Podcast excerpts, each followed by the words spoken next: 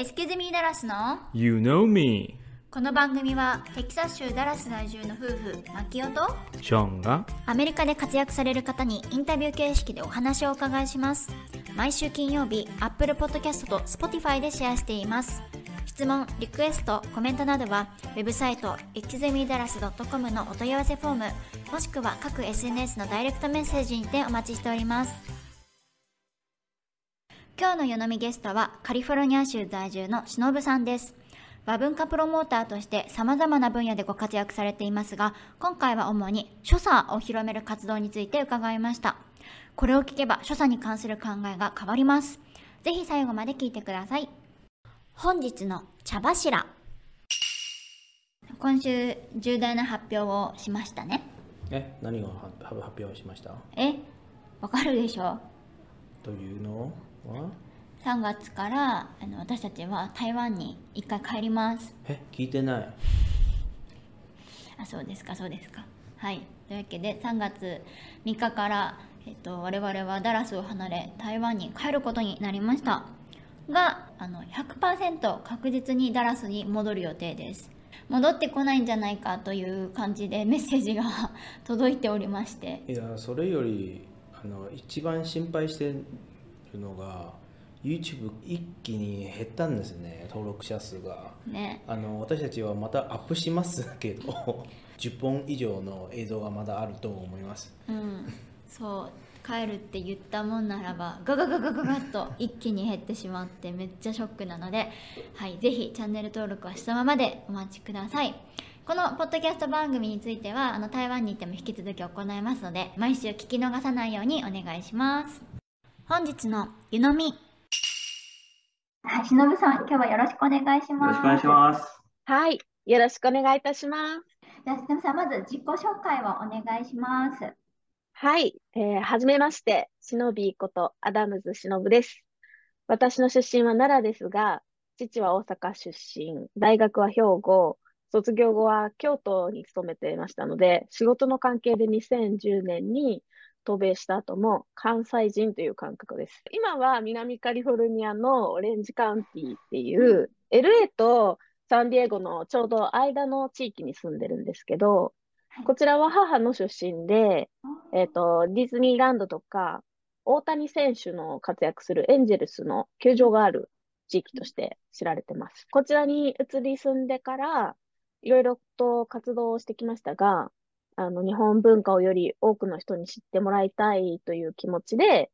現在は日系レストランチェーンをいくつか保有する企業のエグゼクティブシェフのアシスタントとして、メニュー企画やレシピの開発に携わるほか、着物モデル、所作講師、ヴィンテージ着物の販売、金継ぎワークショップのサポート通訳、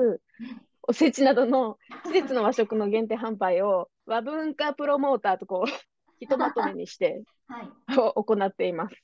まあ、でも今日はあの着物の所作にうん特化してお話しさせていただければと、はい、思います。いろんな活動をされているので、一つずつ話していってしまうと、ちょっとこの番組にはね、収まりきれないということで、今回のエピソードではちょっとあの、所作という部分に絞ってお話しいただいてね、ぜひまた第2回、第3回で あの続きをお聞きいただければ嬉しいなと思いますが、はい、特に時間とか決まってなくって、すべての仕事を一日いろんなことをやっているっていうイメージですか？あの子供も2人いるので、あ子供の送り迎えもあるんですけど、はい。主に週末にイベントが入ってくるっていう感じなんですね。あ、はい。なので、いろんなサポートをもらいつつ、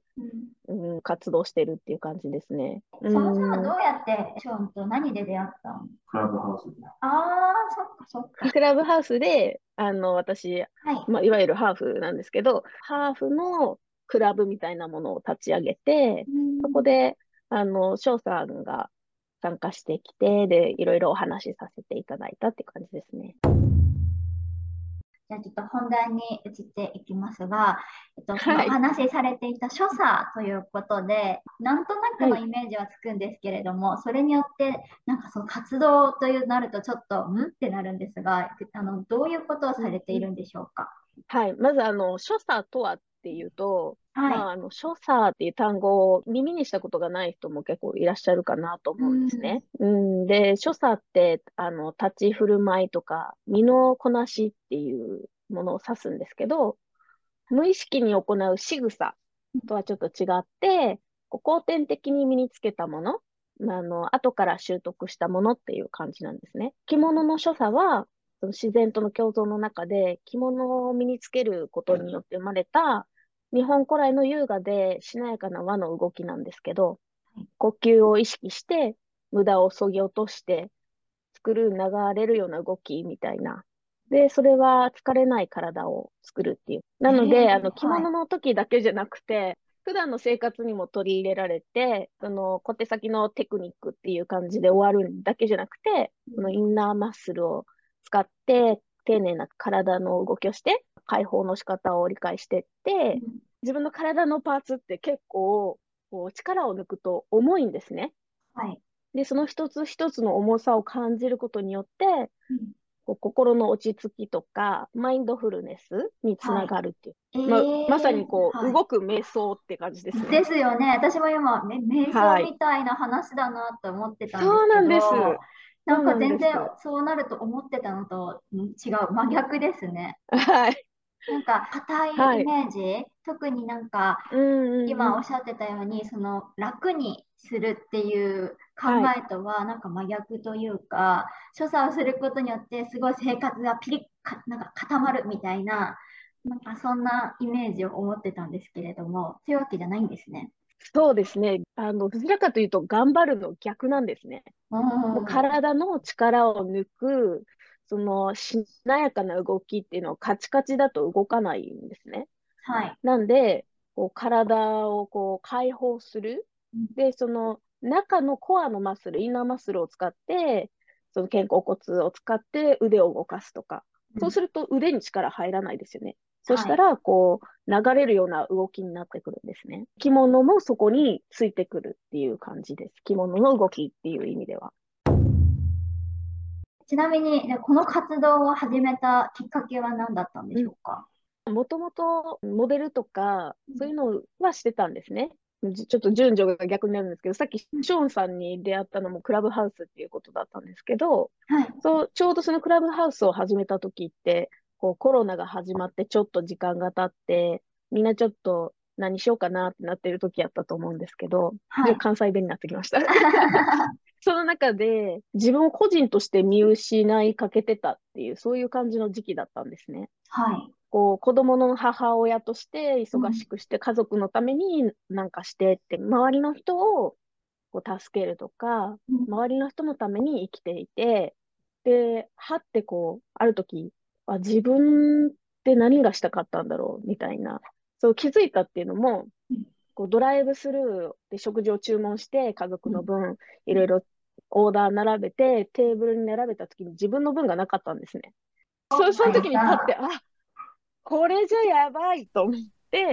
それであの自分を見つめ直して、自分のしたいことってなんだろう、どんな人間になりたかったんだろう、私の好きなことってなんだろうみたいな、こんなうん。自問自答みたいな時に、うんまあ、クラブハウスっていうのがあって、はいそこで、その佐竹先生っていう日本書作協会の理事長の方が、着物とかモデルとかそういうことを書いてるルームを開いてはってはい、そこに参加したんですね。ちょうどこう自分がしたいことってなんだろうってなってた時に、和の文化、日本の文化をこっちの人、もちろん自分の子供ももちろんなんですけど、こっちの人に伝えていきたいなっていうのがあって、それでその着物モデルっていうキーワードが合致したって感じだったんですね。うんそれで始めたって感じです。うんその住んでいらっしゃったのも、なんか奈良とか京都とか、すごく和の文化に接する機会が多い場所だなと思ったんですけど、やっぱり日本に住んでいらっしゃる時も、なんかそういう機会に触れることってあった、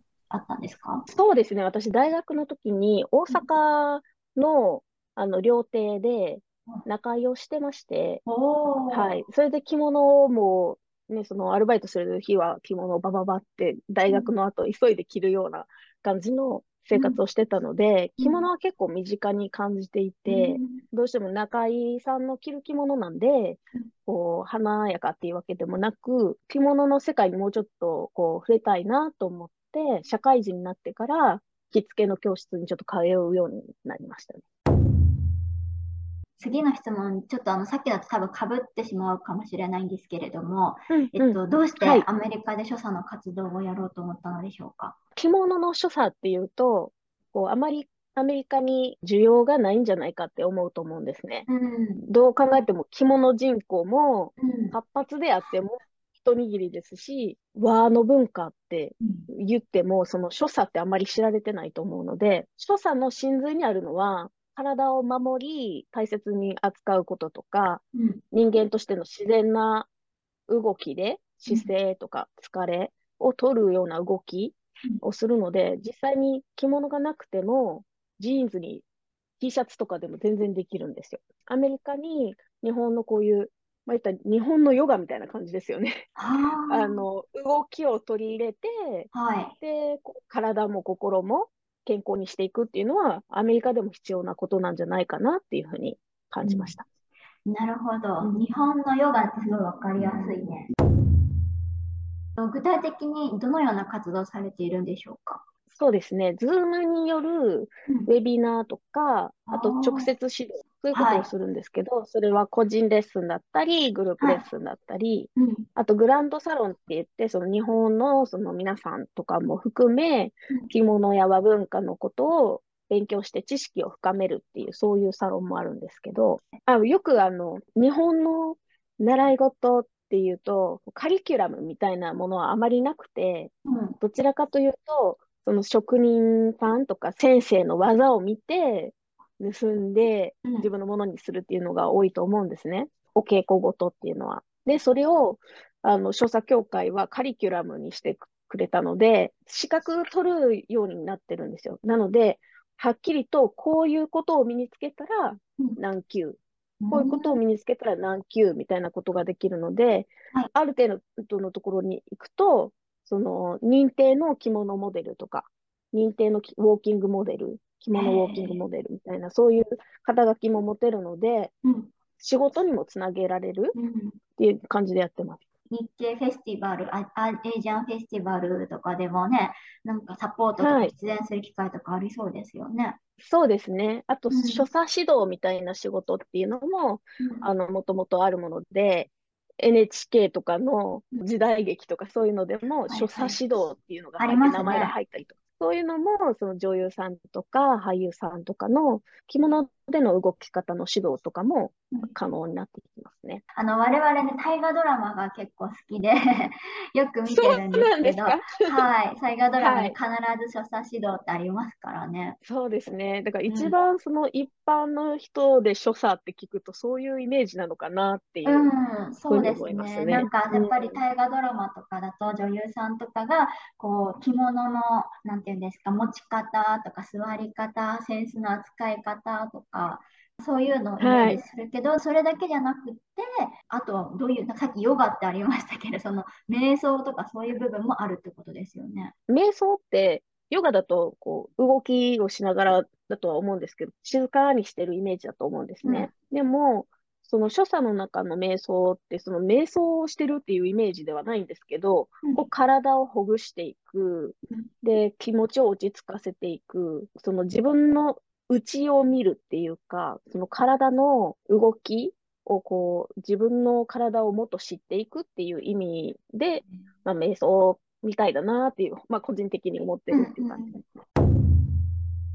ちなみに話飛ぶんですけど、ロサンゼルスにいらっしゃるってことは、なんかハリウッドの映画で着物の場面とか、なんかそういうのにつながったりもあるんですか？あ、もちろんです、もちろんです。そういう着物が出てくる場面とか、うんそういうところにどんどん所作もどんどん入っていったらいいなって思ってます。日本のその着物を着ているからといって、その俳優さんが日本人とは限らないじゃないですか。はい。で、それこそ日本の動きを元にしてるので、所作っていうのは、違和感を減らせるんじゃないかなって思うんですね。うんその着てる人がどんな国籍や人種であったとしてもうん、その着物を着た動きになったら、見てる側も違和感が減るんじゃないかなって、まあ、個人的に思ってます。ね、日本人の方がこう着物の着付けとかをして、それをどんどんどんどんこう、ちゃんとした日本じゃないですけど、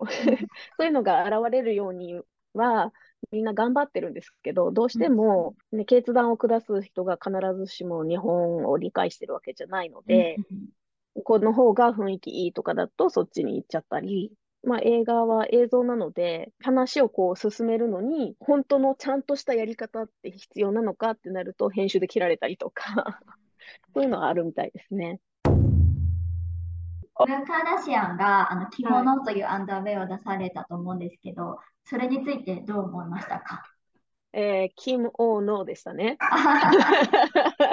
はなんかあのー はい、そういうハッシュタグで投稿した覚えがあります。あの、補正下着ですよね、確か。はいまあ、こっちに来て、こう袖の長いこうものを着物ってファッション業界では言ってたりすると思うんですね。なんかもうすでに着物って何？みたいな感じになってる部分があると思うんですけど、はい。うん、どうしてもこう着物って日本人にとってすごくこう大切な文化だとうん思うんです。大切な日に着たり、代々受け継がれてきた大切な服だと思うんですね。はい。で、それが補正下着と勘違いされてしまうっていうのは、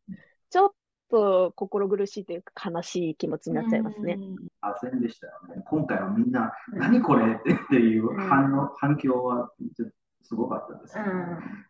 うんうんでも結局ね、名前変えたんだよね、確かね。そうですね。やっぱりこう着物っていうものが日本の文化として浸透していくのが一番かなとは思いますね。今までの活動で特に印象に残った経験とか何かエピソードがありましたら教えてください。この所作協会でレッスンを受けたり、活動してきて、去年、日本に帰国したんですけど、はい一時的に。その時に、所作協会の発表会みたいな、こう、オンラインのフェスティバルみたいな、をしたんですね。で、はい。それに参加したんですけど、ずっと日本の方とはズームでしかお会いしてなかったので、2年間ほどずっとこう、ね、毎週毎週お会いしてた方に実際にお会いできたのがすごく嬉しくて、実際にお会いして思ったのは、その所作協会の講師の方、すごくこうパワフルでエレガントだなって思ったんですね。はい。で着物って結局自分を表現するもの服もそうですけど、で、所作はツールであって、その動く瞑想の先にあるのは、やっぱり人なんだなって、そのキラキラしてる強くしなやかな女性っていうのが、結局本来の主人公なんじゃないかなっていうふうに感じました。でそういう経験をやっぱりできたのが一番嬉しかったですね。洋服着てもそうだと思うんですけど、自分の気持ちが上がるものって大切にしたいですし、着物って、それこそ昔の日本人はもう普段着として着てたものなので、そうですね。そうさっきおっしゃってたみたいに、こう、着苦しいとか、うんなんか硬いイメージがあると思うんですけど、成人式とかであの写真よりバッチバチにうんあの着付けされて、はい。ほぼほぼ動けない状態のものって結局しんどい状態だったりすると思うんですけど、本来の着物って動けるようになってたので、その着物を着た動きが所作なんだなっていうふうに改めて思いましたね。じゃあ、所作において特に重要だと思うこと、モットーなどありましたら教えてください。そうですね。美しくうん。心を豊かに健康に生きることかなって思うんですけど、うんその第一印象って見た目、パッと見の最初のね、3秒とか5秒で決まるって言われますけど、第二印象っていうのは、その習慣で作られてると思うんですね。それがオーラだったり、話し方だったり、動きだったり、香りだったり。それは結局心の豊かさとか動き、所作、そういうのにで決まってくるのかなって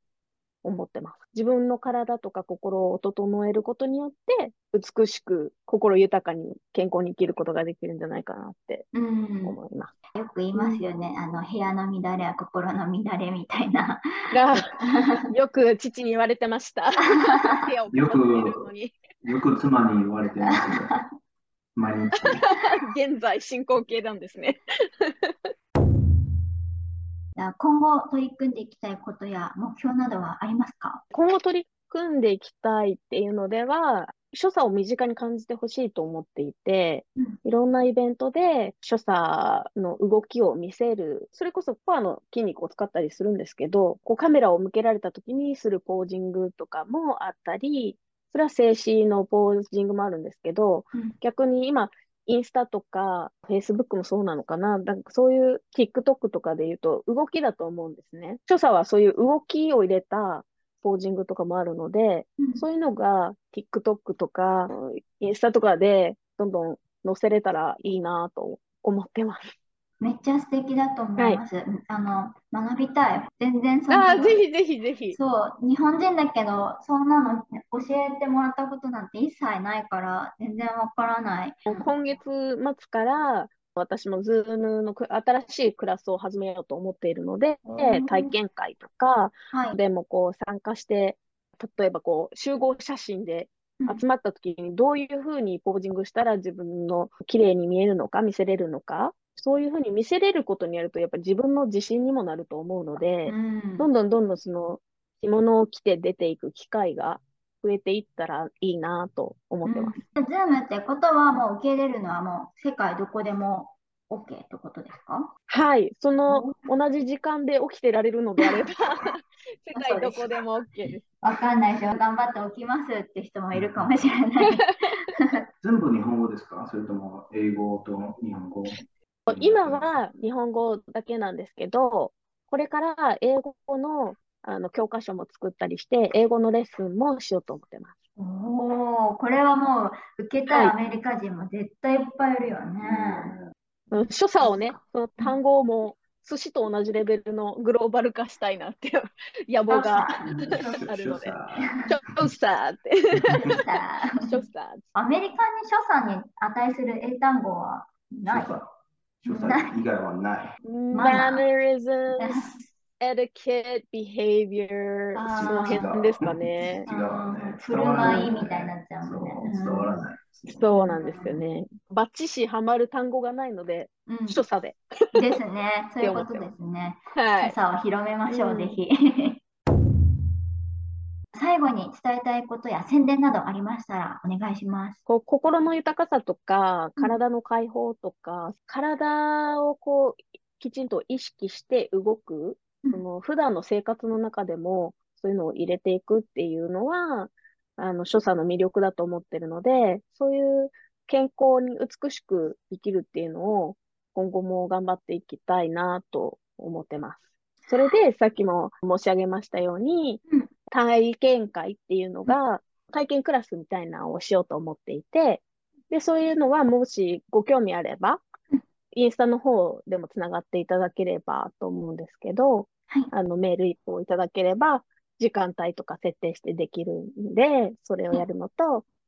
着物の普及もどんどんしたいので、うん。着物のセールもしてるんですね。えー。で、それが、今はその直接場所を取って販売会みたいな感じでやってるんですけど、今後、エッチとかで作っていこうと思っていて、とりあえずその2月の11日の土曜日にうん。ガーデナーっていうエリアがあるんですけど、来れる人限定になっちゃうんですけど、はい。着物のセールをやるっていうの。で、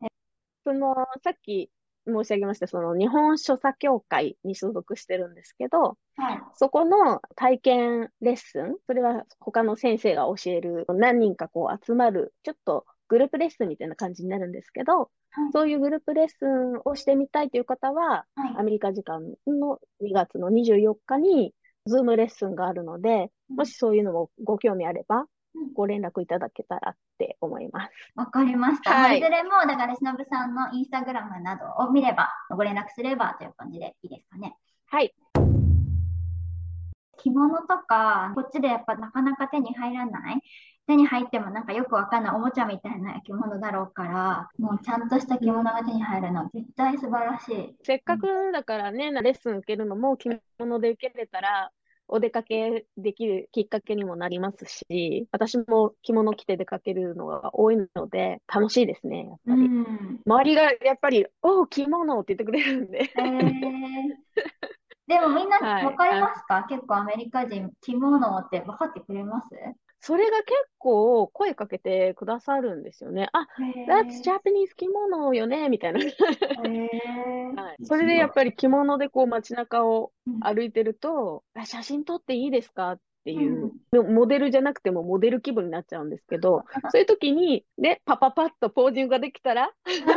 さらにいいかなっていうそうですね。ラさんもやっていらっしゃることって、全部分野は違うけど、なんか大元は全部つながってるみたいな感じですよね。そうですね。やっぱり日本の文化が大好きなので、うん。いいものだと思ってるので、こっちに来て、自分が改めて日本人だなって感じるようになってからは、日本の文化をもっと知ってもらいたいなっていうのがあって、特に自分は日本とアメリカのミックスなので、日本人だけじゃなくて、日本に興味ある人全部もそうなんですけど、自分の文化をもうちょっと知りたいなっていう人のためにも、和の文化を広げていきたいな、知ってもらいたいなっていう気持ちが強いです。貴重なお話でありがとうございました。はい、しのぶさんのリンクは概要欄に貼っておきますので、ぜひ皆さんチェックしてください。今回はありがとうございました。